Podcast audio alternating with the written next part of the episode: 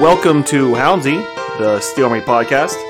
I'm Dan Yost, and with me to discuss all things Hounds this past week, the loss of Louisville and games coming up, I got Logan with me. Logan, what's good, my man? Not not much. Hanging in there. Got a uh, got home, just got home from a work happy hour, so you know feeling good. Uh, where where are Feeling work good. happy hours at these days?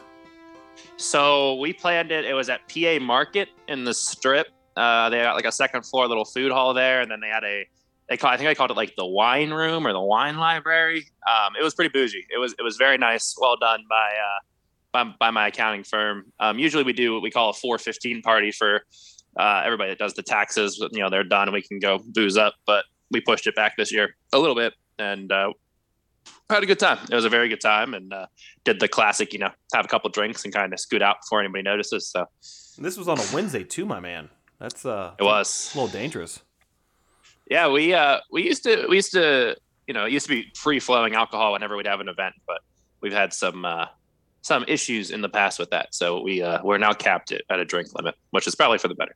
Probably Uh, for the better. So so I uh, I hit my limit and uh, I went home. Sounds good. I like it. Uh, well, um, as mentioned in the, in the leadoff there, uh, the Hounds did suffer a loss, 2 0 loss at Louisville this past weekend. We're going to talk about that. We will talk about the upcoming upcoming game, excuse me, there against uh, against Birmingham this forthcoming Saturday. But uh, we will kick it off with this this past uh, this past Saturday. Hounds go down to Louisville for the first time since 2020 when they opened Lynn Family Stadium with a win, but uh, unlike that night or that day, uh, it was a 2-0 loss for uh, for Lilley and Company. Logan, what's your uh, what are your, your top line takeaways from from last Saturday night? outplayed. Uh, I mean, when you come at the king, you better not miss. And uh, Hounds didn't have anywhere close to the the energy, uh, the effort. Uh, I don't want to say skill because I, I think the teams are evenly matched on a good day, but um, just it's you know it was unfortunately it was kind of scripted. You kind of saw it coming. The Hounds, you know, past couple years when they they travel to, to big games like that haven't don't have the best record. Um, so unfortunately, I think I kind of saw a, a Louisville thumping on the card um, and was hoping that I was wrong. But you know, you play played a really good team. Um, showed signs, um, you know, gotten behind a little bit, but uh, at the end of the day, small mistakes that that unfortunately you had to pay for, and you didn't play anywhere near good enough to, to claw back from a, a two nothing lead. And Louisville's a, a hard enough team to beat, you know, straight up and give them two goals, and, and you're going to find yourself in a in a rough position pretty quick. Yeah, so the starting lineup: uh, Jahmali Waite in net, uh, Jelani Peters, Ordonez, Wheat in the back, Biasi going left to right, Biasi, Griffin, Rivera, Forbes, Cicerone, Dikwa, and Dixon, uh, your top line guys. Uh, the goals against uh, it starts with uh, Jahmali Waite with a, a when playing it out of the back goes goes wrong. Can't find the the person he wants on the pass. Uh, it's a cheap little giveaway. A couple touches later, it's in the back of the net. And then later on, uh, a combination of maybe poor defending, uh, weak midfield, and a, a little bit of a deflection. And next thing you know, Louisville's up to nothing. Uh, anything you want to mention about either one of those goals that stands out to you? Uh, yeah, I think rough defending on both, but yeah, I, I won't blame Jahmali on on the when playing it out of the back goes wrong. Um, young guy, he's gonna make mistakes, right? So, uh, you know, maybe wish he would have would have found an outlet or, or you know found found the feet of, of a hound, but you know he was he was feeling good, and you like to see that. You like to see that that young goalkeeper get you know some some uh, some swagger, and uh, unfortunately, I you know was his downfall, but you know he'll learn and uh, you know he looks like he's a guy that you know uh, takes his craft incredibly seriously. So I think that that's going to be on the top of his mind this week because he trains and, and tries to get you know back between the sticks on Saturday, and uh, I think he's going to push that behind him pretty quick. Now, for me, that that first goal, it that goal was minutes in the making because it would seem like a lot of not just uh, Jahmali, but the back line and parts of the midfield, they couldn't connect passes for a five, the seven minute stretch there. And you were just, it, it seemed like the, the turnover, into a goal was coming. It was just a question of, of whose bad pass it was going to be because it was it was infectious to the whole team at that point. Uh, unfortunately, it came uh, from your basically your last defender who who who coughed it up, um, kind of on the the unforced error. But th- that was as part of yeah a, a, a ten to fifteen minute stretch where it just seemed like they could not string a couple passes together. If they were, it was all you know square or negative passes. They anything going forward was just getting just missing the mark or being cut out by Louisville. So it's it's disappointing. It was on him, but at the end of the day, it, it, it is on him. It's I don't. It, who knows if he just wasn't looking up or uh, scuffed the pass a little bit, but it, you know the, the the critical the critical miss hit was on him, and then um, it's in the back of the net. They they's pulling out, and I guess what I want to use that as a way to lead into is that's now two two biggish errors by Jahmali, who is again a rookie. Um, but he had the the when playing out of the back goes wrong this past week, and then the missed time challenge against uh, Cincinnati in the cup in the cup game that led to a, a penalty kick. Um, and he is one of of three guys in this goalkeeping core who are are young and fairly inexperienced. Two complete rookies, and then Silva, who who has just a handful of of professional minutes under his belt. Are, are you getting to the point now, like like I am, where maybe there's just not enough experience between the sticks for the Hounds? And I know, and I've beat the drum that it's a system goalkeeper, and as long as the system works, the goalkeeper is not really that important who it's going to be. Are we seeing that that only has its limitations, and eventually you need some some degree of of ex- professional experience to uh, to make that system work?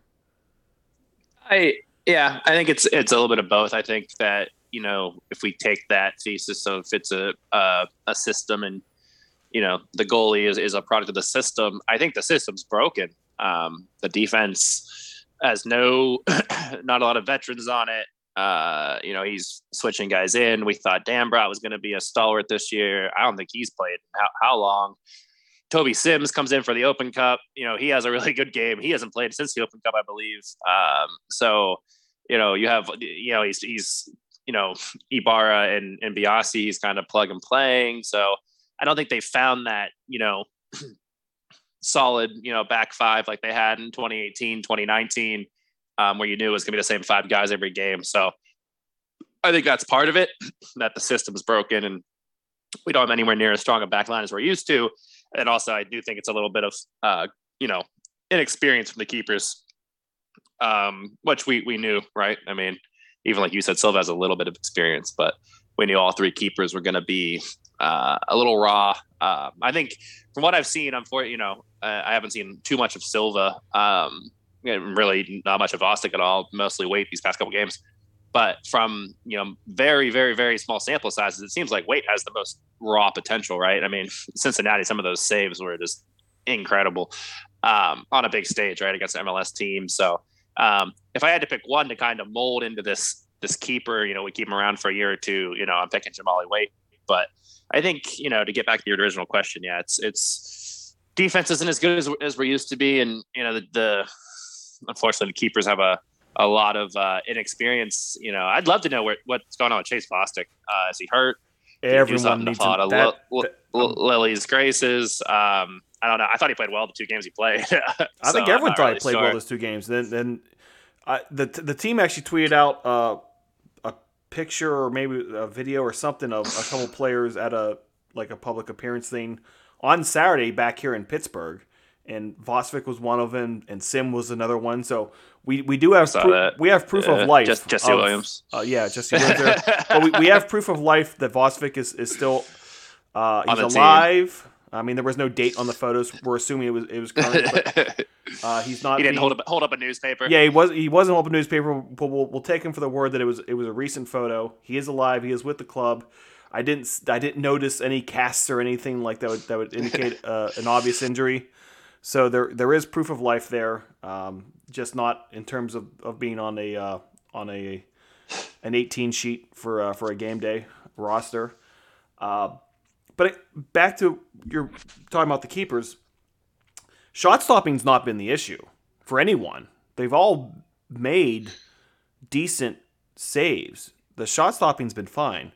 Um, Waite's made a couple poor decisions uh, of of when the won the challenge and then there, but his distribution otherwise, uh, save that one pass on, on Saturday has been good.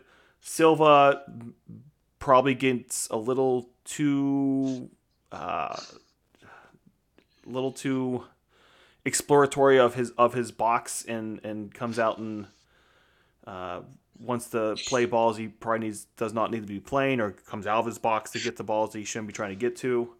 And then Vosvik again, two games where he seemed solid. He seemed like the obvious number one. I think it's who we all had going into it.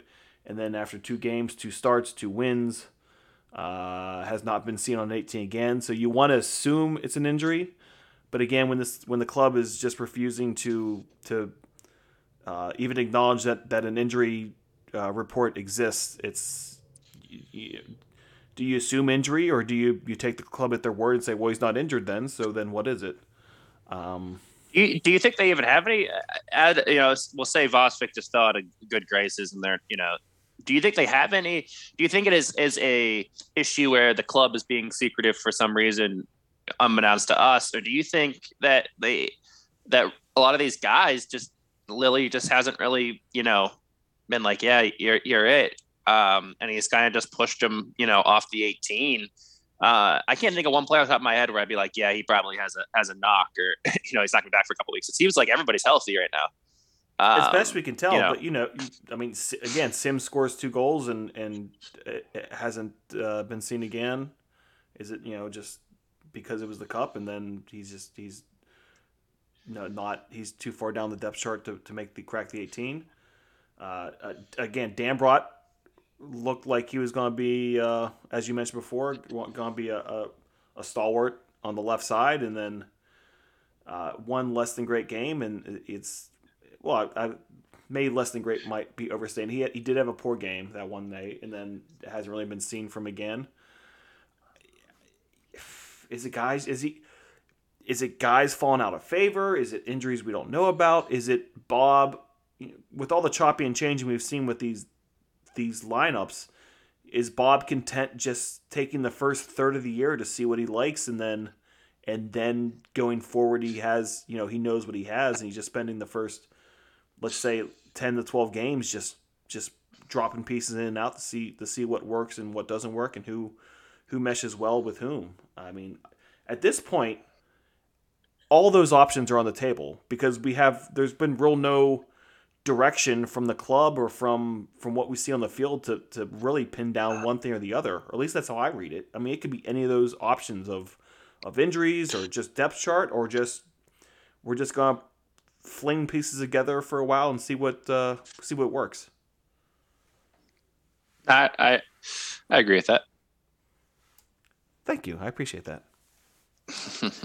now, the other part of this game with Louisville, uh, going back to this past Monday's uh, Mongols, they mentioned a lot about it being to them an, an effort question for the Hounds in, in in Louisville, and I could not disagree more with that. As someone who s- stood at Cashman Field and watched that game at Las Vegas, that was clearly a a no effort, half-assed approach to the game. Louisville looked like they were trying, or they looked like they were trying in Louisville. They were just massively ineffective. It didn't seem like it was an effort or, or, or a give a damn problem. It was a it just wasn't the passes weren't coming together. Louisville had maybe a sharper game plan or, or definitely a step quicker on things, but it, to me it wasn't. It was an ineffective, not effort issue. Uh, what's your take on that? Was it an effort thing, or was it was it something more than that?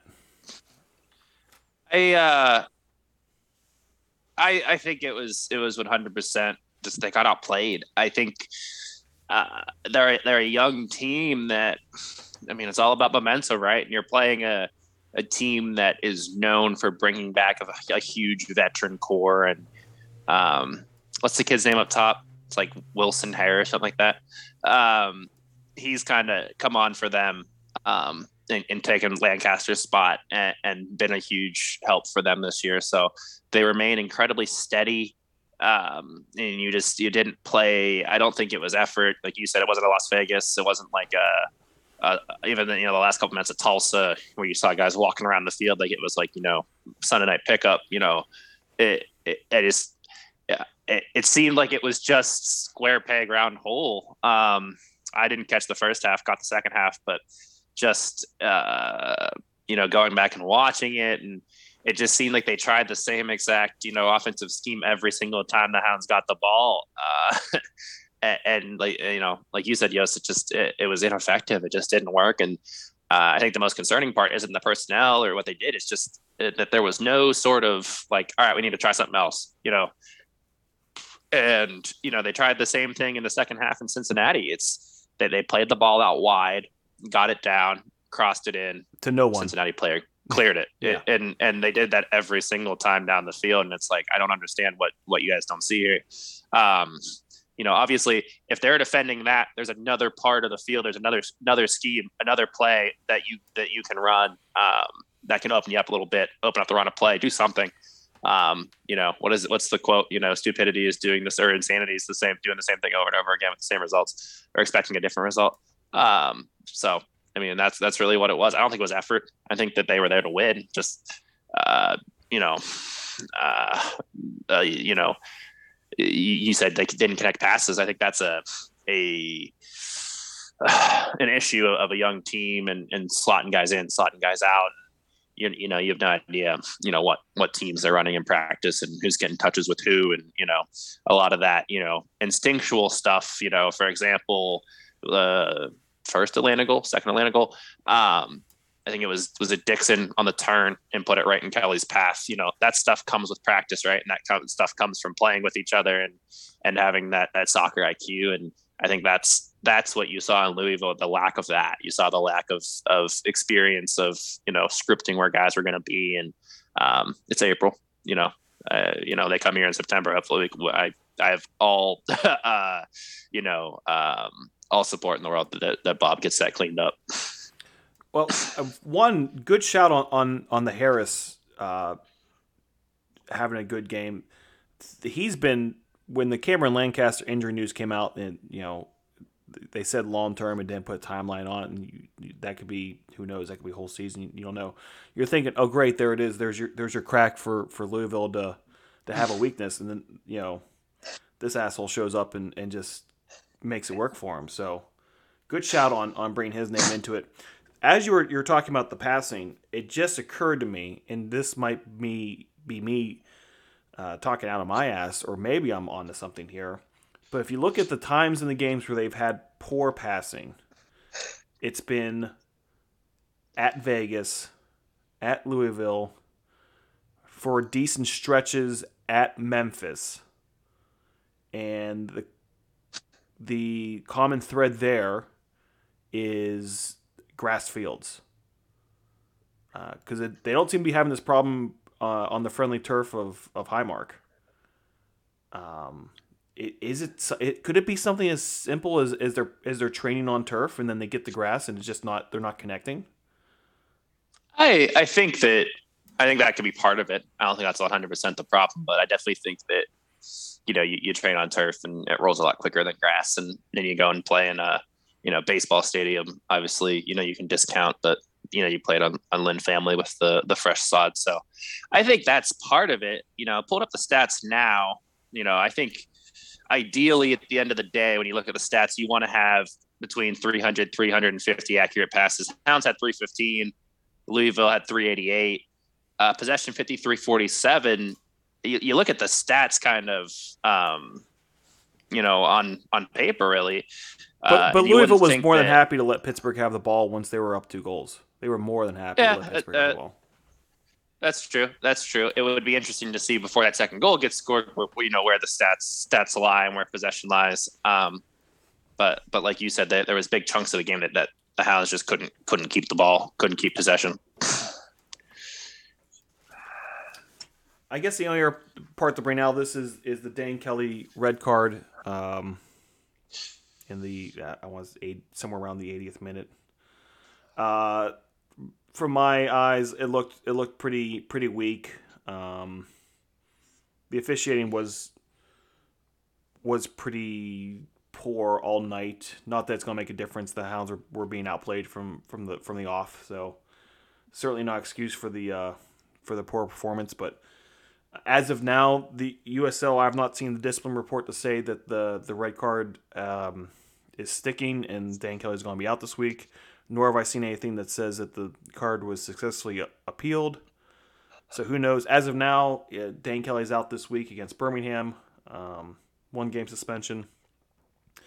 Uh, it could be by the time you hear this, that could all be changed. So just be on the lookout uh, for either the discipline report or obviously if the if it gets um, if the card gets overturned, the the hounds will be tweeting about that as well. So as of now, no Dane Kelly, but um, yeah, a soft red card, kind of like how the hounds had one last year with with Forbes up in Hartford. You and you and I got to see that up close and personal. Yeah. Also on on the softer side, but um, yeah, I guess just a, a kind of a shit way to cap off a shit game. Yeah, and spot on. You were right on. It was 80th minute. Um, but uh, just, I think it was frustrating because uh, I don't know Dane personally, but him being around the league with so many teams and uh, uh, he seems like a guy that, that carries a really high reputation with with a lot of people around the league, and I, I don't think he's one of the type to get frustrated from a two loss and throw an elbow. Um, I think that was 100% him just trying to get leverage to get around the guy and make the run, you know, chase after the ball. Uh, just unfortunate, got tangled up. I I'm not even sure if he really caught the guy all that hard. Um, I think unfortunately uh, I think Danny Cruz refed that game, which is kind kind of shit, um, kind of upsetting and kind of tough to to see. Um, I think the ref was perfectly content making out a yellow card, and then when Danny Cruz wouldn't shut his mouth um, to to appease him, that's when he upgraded it to a red, which should never happen um, in any situation. Uh, so unfortunately, Dane is the the recipient of of that mistreatment, but. Uh, it was kind of funny when it happened. Devin Kerr was talking about how you know, oh, it was all about leverage and you know, he was trying to cut loose and, you know, it just uh, unfortunate, you know, incident, you know, no harm, no foul. And it's upgraded to a red.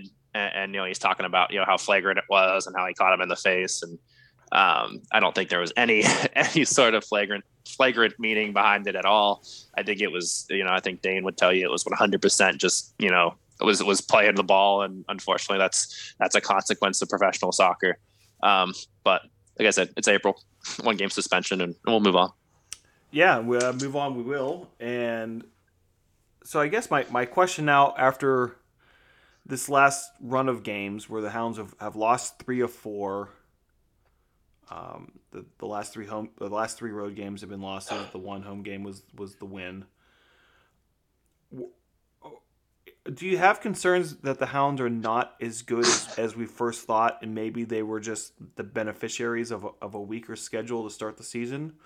or eh, is this all explainable and the Hounds are still comfortably in the title contender race?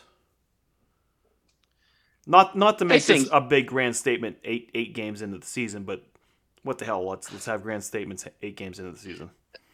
Uh, I think they um, is it's weird, right? Because is is if you put out the best eleven right now, and go hit a soccer field? No, I don't think they're title contenders. But I think that the, I don't know, 23, 24 guys on the roster, they have enough talent to be title contenders, um, if that makes sense. So I think the pieces are there. Um, I just think, you know, and of course, that's why you play seven months, eight months. I don't even know what, six and a half months of a season, um, you know, to, to work out those kinks, work out the wrinkles. So um, I think, I, I don't think it's a, a soft schedule um, you know, they beat who they had to beat. Um, haven't looked, you know, really dominating in in the games that that, uh, that should have tested them. So, um, you know, if they slide here, uh, you know, two big games at home, um, you know, I think it's it's really reactionary, right?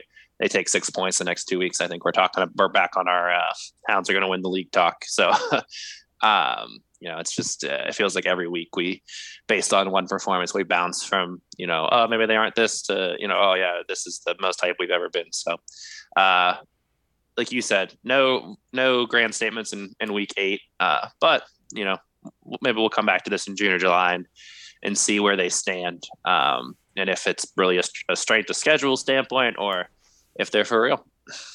So go back those eight weeks when we were having our, our final season preview shows, and we had the whole roster in front of us. Um, actually, with, with minus keepers at that point, they were the, last pieces to come in, and so we had an idea. Of, we had some names. We had you know the, the, guys you know who've been on the team before. Uh, obviously, Dane Kelly, who you knew who was on the team before, and then a, a, a mishmash of, of rookies coming out of college.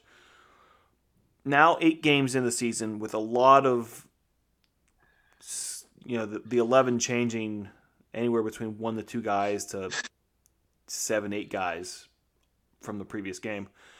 Is there anyone that sticks out to you as being surprised at how few or how many minutes they've gotten so far? Uh, i think it, it's already what we mentioned. Um, the that defensive core where we've seen guys that's been like oh wow they played well and then haven't came back you know Dambrot not having to play the last couple games Toby Sims, I'd like to see him there more. Uh, Kelly Rosaras, uh, would love to see him more. I think that's probably if I had to pick one that we thought we'd see a little bit more of.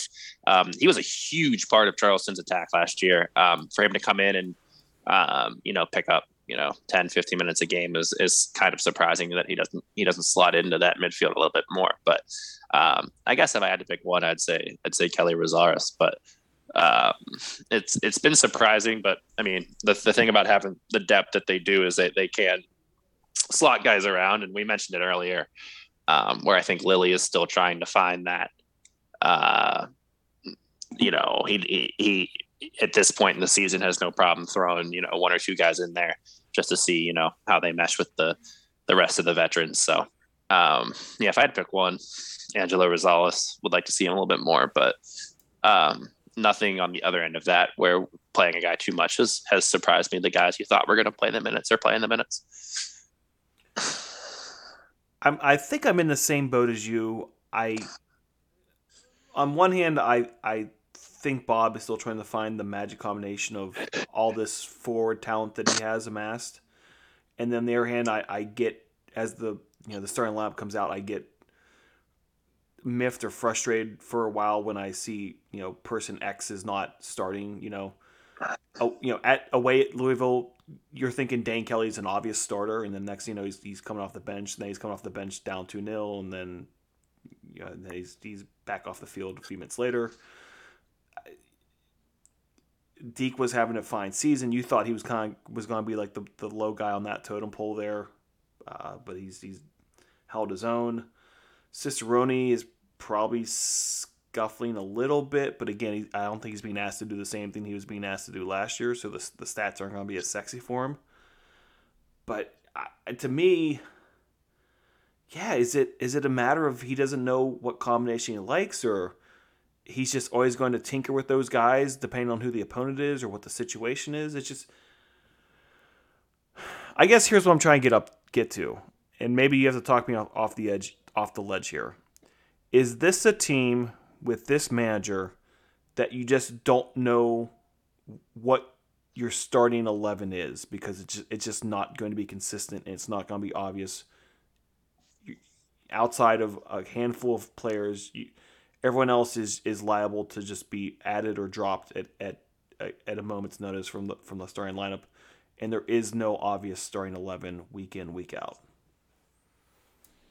I think I think that's it right there. I think you nailed it around the head. I think that's exactly what it is. Uh, but I think the more we go into the season, the more that solidified a little bit, and we stop. We don't see as many changes. But I think for right now, there is no no one safe. So this is a, um, this like is a me issue, not a Bob issue. This is this is something I have to work through myself. uh, it depends. It depends on uh, uh, maybe just changing how you think about the game, right? I think if you're one of those guys that loves the the same eleven guys, and yeah, you have to work through it, but um, if you're fine seeing the rotation, then stick along for the for the ride. But like you said, Russell Russell is struggling. I don't think anybody coming into the season would think he's at what one goal, mm, two, two, two. Uh, two goals, eight games in the season. I think we would have had him at four or five by now, um, if not more. So, um, you know, even his spot's not safe. Um, so it, it, any guy can. But can then you, slot in, but like- then you have never had Dikwa four goals at this point either, which is funny. True, true, but that that comes with the the the plug and play, and you know, This is me. This be- is be- this is me arguing against my own my own internal. I think it'd be interesting to go back and see like who the the midfield and wingers and guys playing under Dikwa were for all of his goals, and to see if there's any any overlap. Um, maybe he just plays you know well when when you know Dixon's underneath him or something like that. So uh, it would be interesting to go back and and see that. But um, yeah, I think I think for the most part, you better strap in because you're going to see a lot more rotation here in the next couple weeks. Yeah, I think uh, it probably is more of a this is this is something for me to have to work through and not, you know, not for anyone from the club to have to apologize for my uh my issues, with, you know, not having a, a consistent lineup. But with that, we will um we will try to put. Oh, I'm just looking at scores now. Louisville's up three nothing on on Atlanta two at the moment. No surprise there. Yeah, not really. Uh but looking forward, we are to this Saturday. The Hounds back at home for the first of two games, a little two-game homestand. This Saturday against the Birmingham Legion, the uh, the the the damn club the Hounds are supposed to face before before Rona wreaked havoc uh, in the postseason last year. Uh, a, a quick kind of primer on on Birmingham. It seems like their preferred formation is best described as a 4-2-3-1 with most of the action coming down equally down the, the left and right channels nothing nothing down the middle of the field too too much uh, last time out uh, a win uh, at home i believe it was at home against uh, yeah at home against the, the battery they are currently playing against the miami as we speak well they're not playing as we speak because they're at halftime at the moment but it is nil nil um, at the at the break between those two sides. The game is being played in Birmingham, so they don't have any travel issues in terms of having to travel back home to face the Hounds on Saturday. Uh, Logan, what what's your your kind of five mile high look at at Birmingham telling you? Uh, I think I got in the same boat with the Hounds. It's you know you're going to be a, a sinker or a swimmer this year, um, and they're kind of also trying to find their identity. Um, you know they have a, a lot of a lot of good talent. Um, I think we'll get to, to RJ and Tommy V a little bit later. Um, you know, on their their starting eleven, Mikey Lopez, um, Enzo Rodriguez. Uh, they have a, a lot of uh, is that his name? Rodriguez? Enzo Rodriguez? Yes. the guy from Charlotte. Um, yeah, they so they they they have a lot of talent. Um, so we'll uh, you know, it will be a great matchup. Um, you know, ever since they've came in the league, um, you know, after the the seven nothing uh, shellacking, I think they've been a, a kind of a, a on par with the Riverhounds, um, especially the last you know last year having a good year. So I think it'll be a great test, and it might solve a lot of these you know answer a lot of these questions we have. You know, are the Hounds for real? um, if they go out and get it done against a, a Birmingham team, um, you know, we're definitely going to have a, a a lot to talk about. So I think anyway, well, well, no, whatever way it goes, we'll, we'll have a lot to talk about. But um, it's a good test. Uh, probably their their uh, you know Sans Louisville, um, probably their their best uh, you know best sniff test of the year so far. You know, um, if you can take down a, a you know mid table team at home um, early in the season, I think that will be good for the morale. Yeah, they've had a pretty favorable schedule so far. Not great results, but they they've been playing a lot at home. They do have a massive, uh, I think, eight match road trip in the middle of- of the season, so that that might be a huge make or break moment for them. But as of now, they don't have they don't have that that signature win. You know, they they've beaten Charleston, who's looking poor. They've beaten Loudoun, who started looking decent. Now they, they look pretty poor. They have a win uh, at home against uh, Hartford, but those guys are frauds. Um, they their their biggest notable uh, results are, are home draws with Louisville and Tampa. Uh, they've lost at Detroit in the Cup. They lost against uh, South Georgia Tormenta.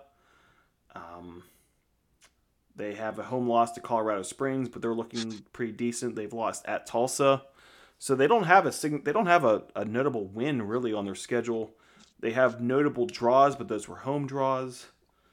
Um, again, actually, uh, if they somehow if they pulled out tonight against Miami, that's going to look pretty good for them. Um, so we will we will see. Uh, you did mention some some of the players look out for. To me, uh, the first name on the list, if you're not looking at people who have um, Hounds experience on their CV, it's uh, Enzo Martinez, uh, well known um, asshole who mostly played for uh, the Charlotte Independence, had a cup of coffee in MLS, came back to Charlotte, uh, was somewhere else for a while, maybe Colorado or something like that, somewhere out west for, for a hot minute. Um, has started every game, has played every minute. Um, he's always good for for being an agitator, being a pest. Uh, he's good for picking up yellow cards. Shocking, he hasn't uh, picked up a red thus far, but he's he's always good for one at, any, at a moment's notice. Uh, then the the more made sexier name, Juan Agudelo, they they uh, acquired after the season started.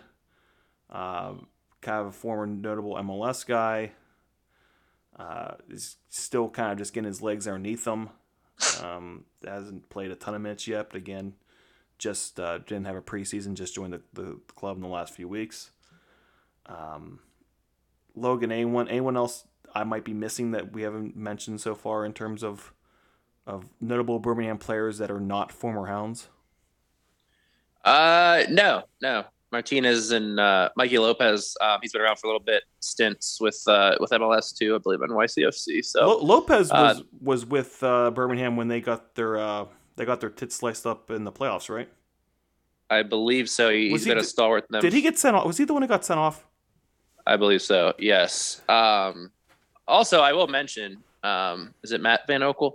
Uh, yes. Credit credit to him. Uh, I mean, you come in and I mean, uh, not that his defense gave him much help in 2019, but uh, you know, good for him for still keeping that starting job, and and I think he's doing a nice job. Um, that, it takes a lot to come back after after uh, what they experienced in 2019 at the end of the season. So um, I think he, you know, he's a good keeper. So I think that uh, hopefully, though, with with that said, um, you, you, know, yeah, the Steel Army is going to give him. Uh, there'll be a lot of a lot of seven seven nothing. Is that what it was? Seven nothing. It was um, seven. Chili goal. Yeah, there'll be a lot of a lot of sevens thrown around on, on Saturday, I'm sure. Um, so hopefully they can they can get inside his head and do what we do and help out the help out the boys. Now the other players that that might be taking a little stick uh, from our section are going to be the two former Hounds, Ryan James and Tommy V. Uh, I mean, left both of them left Pittsburgh uh, for seemingly what would be greener pastures. Uh, Ryan signed with with Birmingham. Tommy actually went out to San Diego and then and then got uh, traded last year to Birmingham.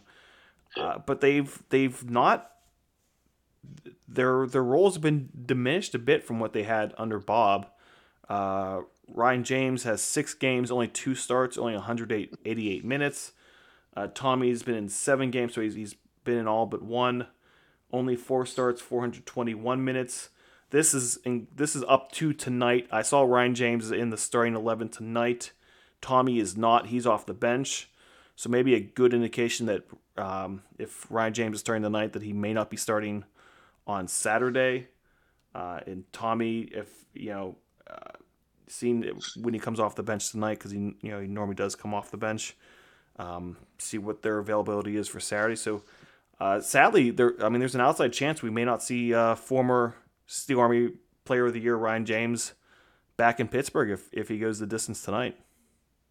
Yeah, I thought the same thing when I saw the lineup tonight for Birmingham.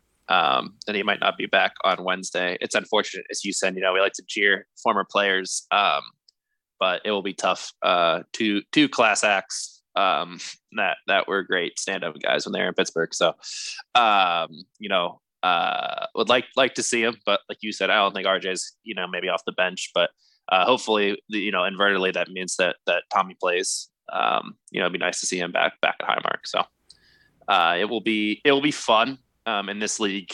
Obviously, you know, guys bounce around so much that that you get this a lot where guys come back. Um, hopefully it's not a Christiano François uh, where he comes back and kind of has his way. Yep. Um, so literally uh, break, breaking news. Just breaking news. I'm overhyping it. Um, the start uh, second half uh, is kicked off, and Ryan James was subbed off at half. So Ryan James goes 45 minutes and comes Ooh, off. Interesting. And I wonder if that that's to save him for Saturday. I wonder if that's uh, an issue, an injury, or I wonder if he's not happy. Coach isn't happy, but it'll be interesting to come Saturday. And he, see. he was the only substitution at half. So interesting. Yeah, doesn't know if that's an injury thing or if that is a uh, ta- tactics thing or so. Yeah, he now goes 45 minutes.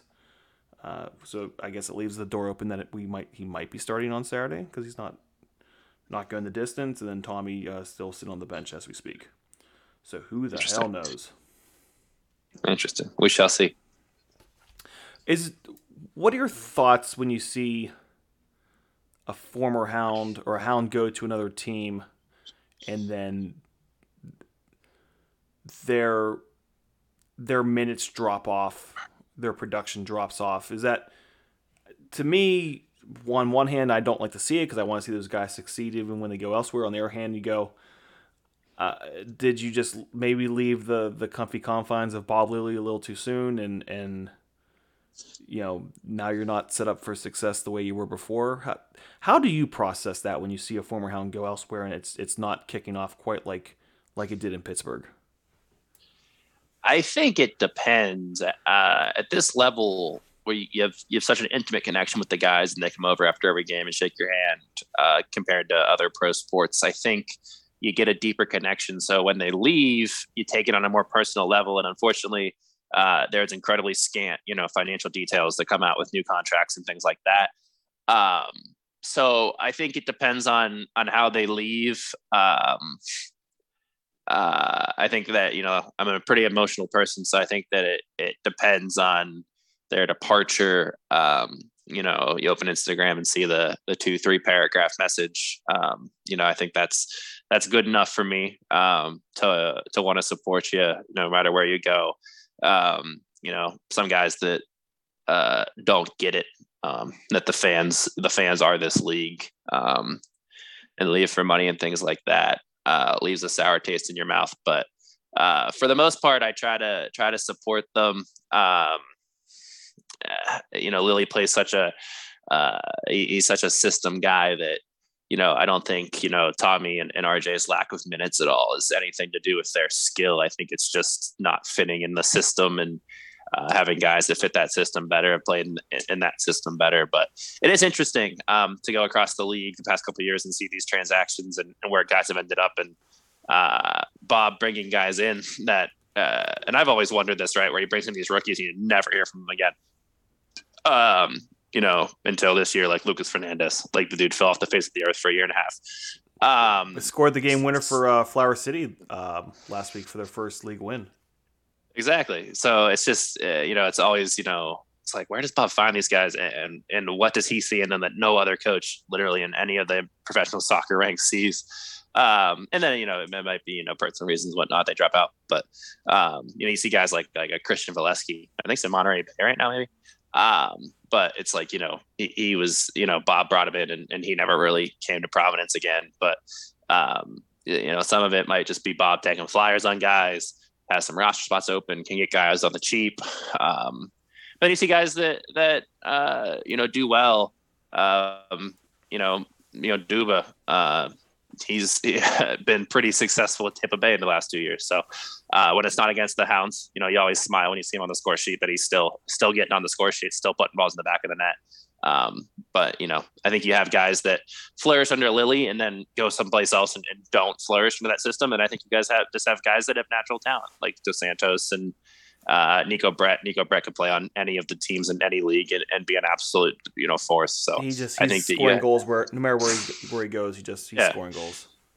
So I think you have guys, and I think you have guys that that you know like an RJ that, that came back. You know, was a, was a Rochester guy, uh, and he was a Rochester guy, right? And, he was, yeah. And you know, knows Lilley knows the system. Um, I think that's why he fit. He, he slotted in so well um, and had you know an absolutely incredible 2019 campaign with with with the the Hounds. So uh, I think it's it's maybe uh, a little bit both. And you, you look at, at, you know Danny Vitiello. He's he's a backup right now. Best you know golden goal golden glove winner. to to backing up in, in Sacramento. But then you look at the last goalkeeper, Kyle Morton, you know, probably going to be this year's Golden Glove winner for Louisville. So again, I think that just goes back to some guys just have have the talent to to be top tier players in this league, and and some guys, um, you know, Bob really is able to to get the best out of them. So I think it's it, it depends on the the player, but um, you know, I always want to see see guys guys do well when they leave Pittsburgh. Now the the last thing I want to bring up for uh, for Birmingham, unless you uh, unless you have something else you want to go to, but uh, it probably gonna be hard for the Hounds to recapture the the five thousand two hundred two through the through the gates this uh, this Saturday. The weather looking looking poop. Uh, Penn's hosting a um, playoff game against against the Rags. Um, did you stay up all night for the watch? Stay up till midnight to watch that game last night? I went to bed before third overtime. Oh, I, I, I stuck it out. It's been a while since I've stuck out a, a lengthy overtime, so I felt proud of myself on that one. But um, but yeah, between those two factors, uh, it might be it might be uh, a bit more of a struggle on the uh, on the attendance front for uh, for the Hounds. Um, maybe I'm it'd be awesome if I'm if I'm wrong if the weather breaks and and um, some people are committed to um, to seeing the Hounds even with the the Pens playing uh, at the same time. Uh, I know my my plan. I will be. Uh, I will certainly be at the at the game, and then probably hop over to Home Run Harry's or something like that to catch the back end of the of the Pens game. Um, but yeah, it just it seems to happen all the time. Um, obviously, because the Pens are in the playoffs every year. That uh, that that first round schedule comes out, and you go, ah, fuck, a se- se- Saturday seven o'clock game. It's like it. It just is. It always is. Plus, they announced today that the big screen's back, so uh, that's going to draw a lot of people over to that side of town. So yeah, they'll be they'll be fighting attendance. Um, but I think I think the Hounds have, have done well the past couple years to build a a fan base that puts the Hounds above every other Pittsburgh sports team. Right? You know, uh, you know, I'm a Pens fan, you know, huge Pirates fan, but uh, you know, Hounds games come before everything, and I'm sure there's there's people out there that feel the same way. So I'm sure you know 2,500, 3,000 season ticket holders are, are going to be there, um, even if there's a hockey game, right? Um, it's just getting that, um, you know, ancillary crowd uh, that want to come, you know, watch live sports or come do something on a Saturday. Getting them to not do the big screen, not go to the game, not go to a bar, watch the game, and, and come, that they're going to suffer. Yeah, it's yeah, it's. I, I, I would like to know how much of that that five thousand was was walk up crowd two weeks ago because that that probably give you some insight as to how much the weather and, and other events in town play into that. But uh, any other thoughts on Birmingham? No, sir. All right, fair enough. Um, well, we will then move on to our. Uh, I still not sure what, what the official title of this is. Uh, you may have to remind me. What's our midweek uh, uh, uh sports betting extravaganza segment?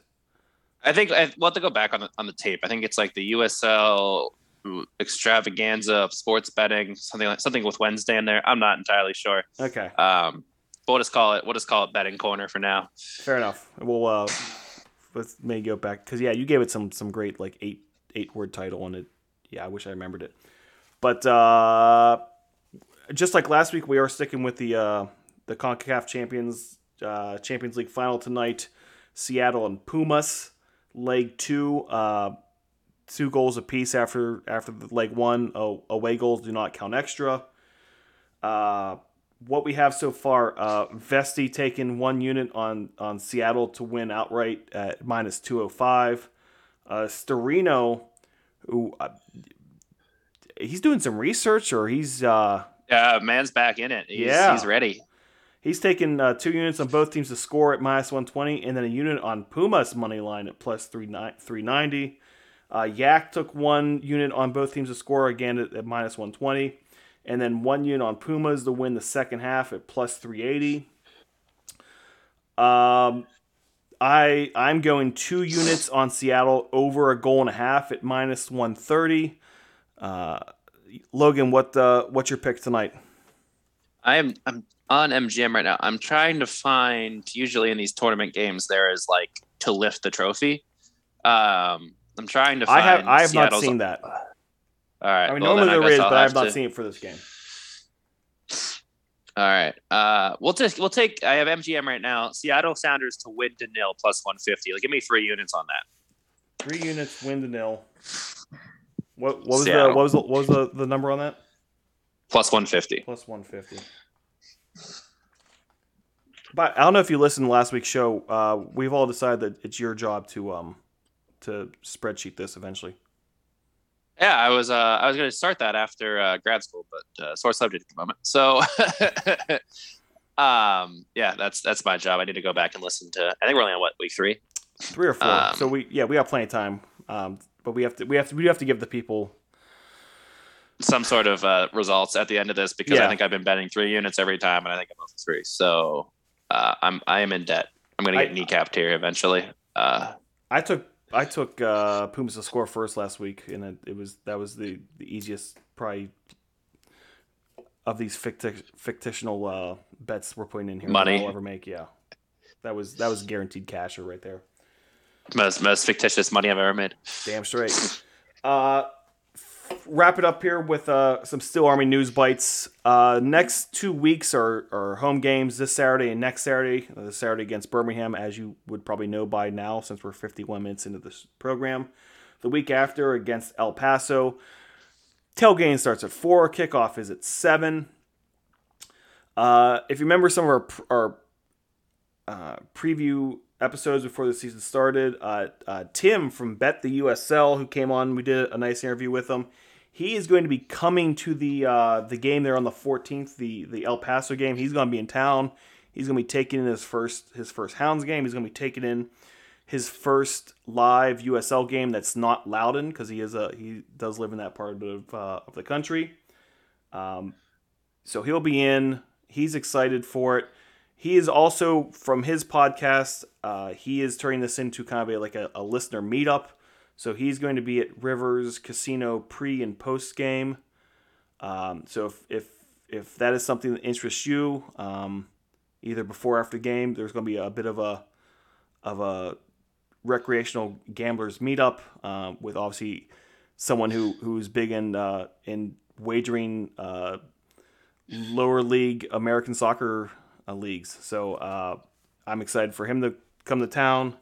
Um, he's excited for the game. Maybe him and his wife will find out. But um, so he'll be in town, be showing him around, and then hopefully we'll get him back on the podcast. Uh, may get get his thoughts of Highmark Stadium and the Hounds experience as someone who's who uh, you know completely from the outside.